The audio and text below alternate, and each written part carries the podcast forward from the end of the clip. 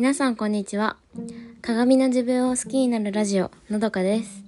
このラジオではファッションアドバイザーの私のどかがファッション世界の文化そしてフリーランス生活についてお話ししています。固定概念を外すことで自分の気持ちや感性を大切にして毎日を自由に楽しくご機嫌に過ごせるようなそんなラジオをお届けします。はい皆さんこんにちは、え、今日はあのー、ちょっとプロポーズの言葉をについてちょっとモヤモヤすることがあってそれってそのフリーランスっていう職業職業というか、うんと仕事の形態形にあの関係しているところがあるなっていうの思ったのであのそのお話をシェアしたいと思います。はいあの私は今朝あと NHK の朝の連続テレビ小説を毎日見てるんですけど「えー、ちむどんどん」っていう今はお話であのー、昨日のお話がちょうどヒロインに幼馴染の男の子がプロポーズをするところだったんですよね。であのー、まあそのドラマに限らず結構そのプロポーズの言葉であのよく聞くのがえっとプロポーズする側。日本では特に男性の方が多いのであの僕がっていう一人称にするんですけど、えっと、僕があなたを一生幸せにするので結婚してくださいっていうプロポーズの言葉って結構オーソドックスなのかなって、うん、あるんですけどそのでそれあ私は母とその朝ドラをそれ見ててああのこんなにあうんあの一生しあ幸せにするので結婚してください。その後にそのなんだろうなもう全部あの合わせるからって自分がやりんとは相手のねあ、まあ、ヒロインの信子ちゃんなんですけどあの信子に全て合わせるから俺と一緒に結婚してくれみたいな感じで。うん。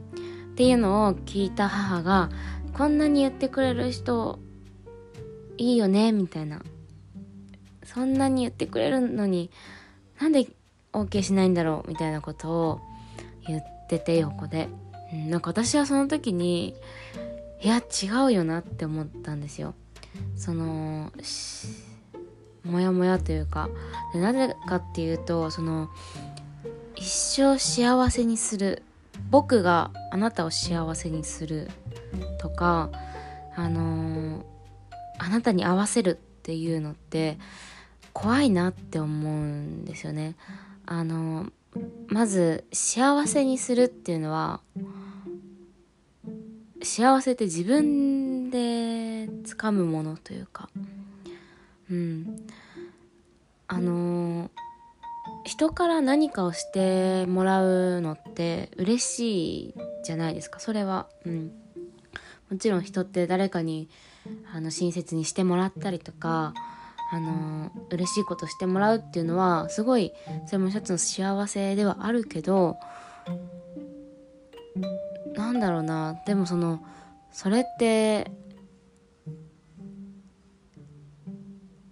うーん何というのかな。やっぱり結婚のその幸せもう人生における幸せっていうのはやっぱり自分でどうにかするものだと思っててもしその幸せにしてもらうっていう前提で結婚した場合例えば自分が幸せにならなかった時、まあ、幸せにならないというか何かすごいなんか、うん、人生の危機的状況に迫られたりとかその夫婦関係が良くなくなったりとか家族でねなんかいろんな、うん、問題というかいろんな苦悩が起きた時に幸せにしてくれるって言ったじゃんとかあとは幸せにするって言った本人があの俺がこんなに頑張ってるのになんで喜ばないんだみたいな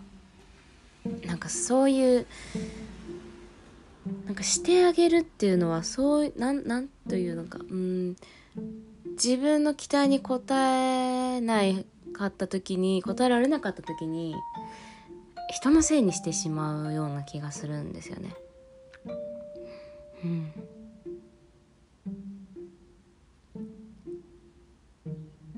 そう。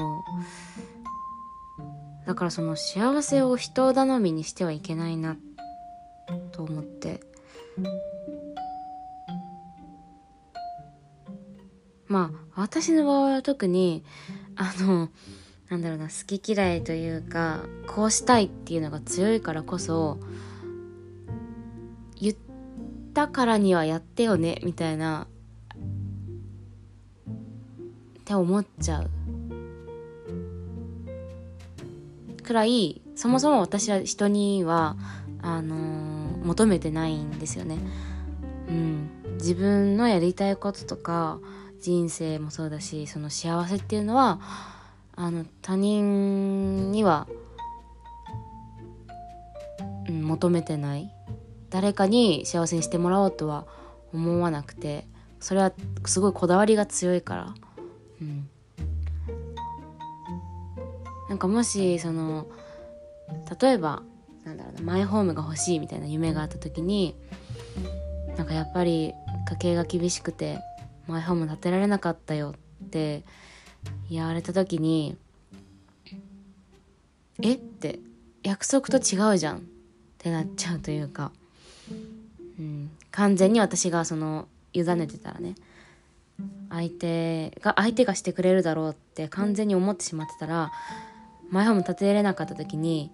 えおかしいでしょって約束してくれたじゃんみたいな感じになっちゃうから私はそもそもそういうのはあの自分でやるなやりたいって思うんですよね。うん、そうあとその全部合わせるってそのプロポーズの言葉でいや好きなあなたの好きなようにしてあげるとか全部君に合わせるよっていうのも絶対どこかでその限界が来ちゃうと思うんですよ。だって全然違う人間同士だから、うん、やっぱ我慢とかっていうのが出てきちゃって限界が来た時にこんなに我慢したのに我慢してるんだとかなんかそうなっちゃうなって絶対限界が来て爆発しちゃうって思うんですよねその相手のためにっていうのは。うん、であのー、だからまあ何が言いたいのかっていうとその幸せっていうのはやっぱり自分で自分の幸せは自分で掴むもの。その方が絶対自分も幸せになれるしああの自分がもし失敗してもそれは不幸だとは思わないんですよね。多分自分がや自分で考えて自分で選択して自分で行動したことに対しての失敗ってあの不幸だとは思わない。うん。私相手にとってもプレッシャーなく、うん、幸せにしますっていうのは自分の幸せも相手の幸せも2人分の幸せを背負わ背負っちゃうから絶対きついんですよね。うん、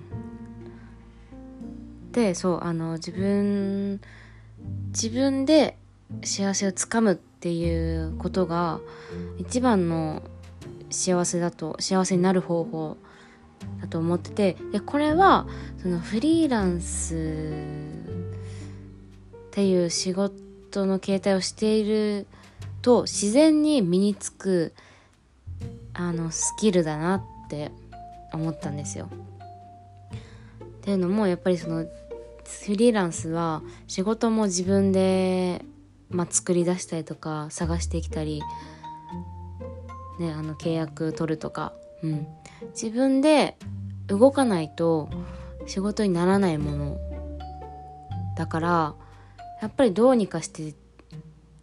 どうにかしてやろうってで頼れるのが自分だけしかいないというかまあ頼る人を決めるのもパートナーとかを決めるのもやっぱ自分の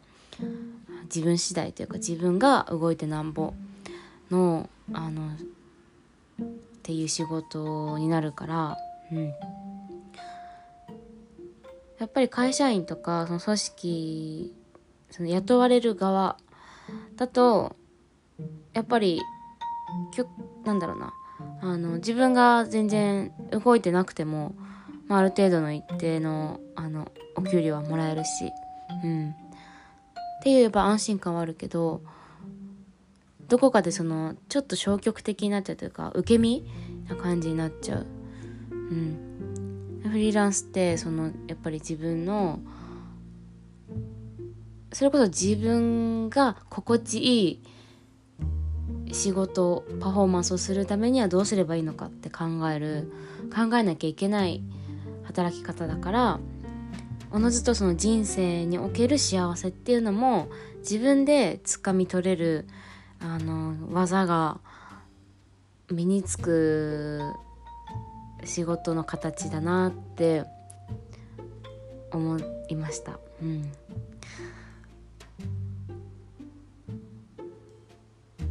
なんかなんでしょうね。あのでもそのプロポーズの言葉に戻るけど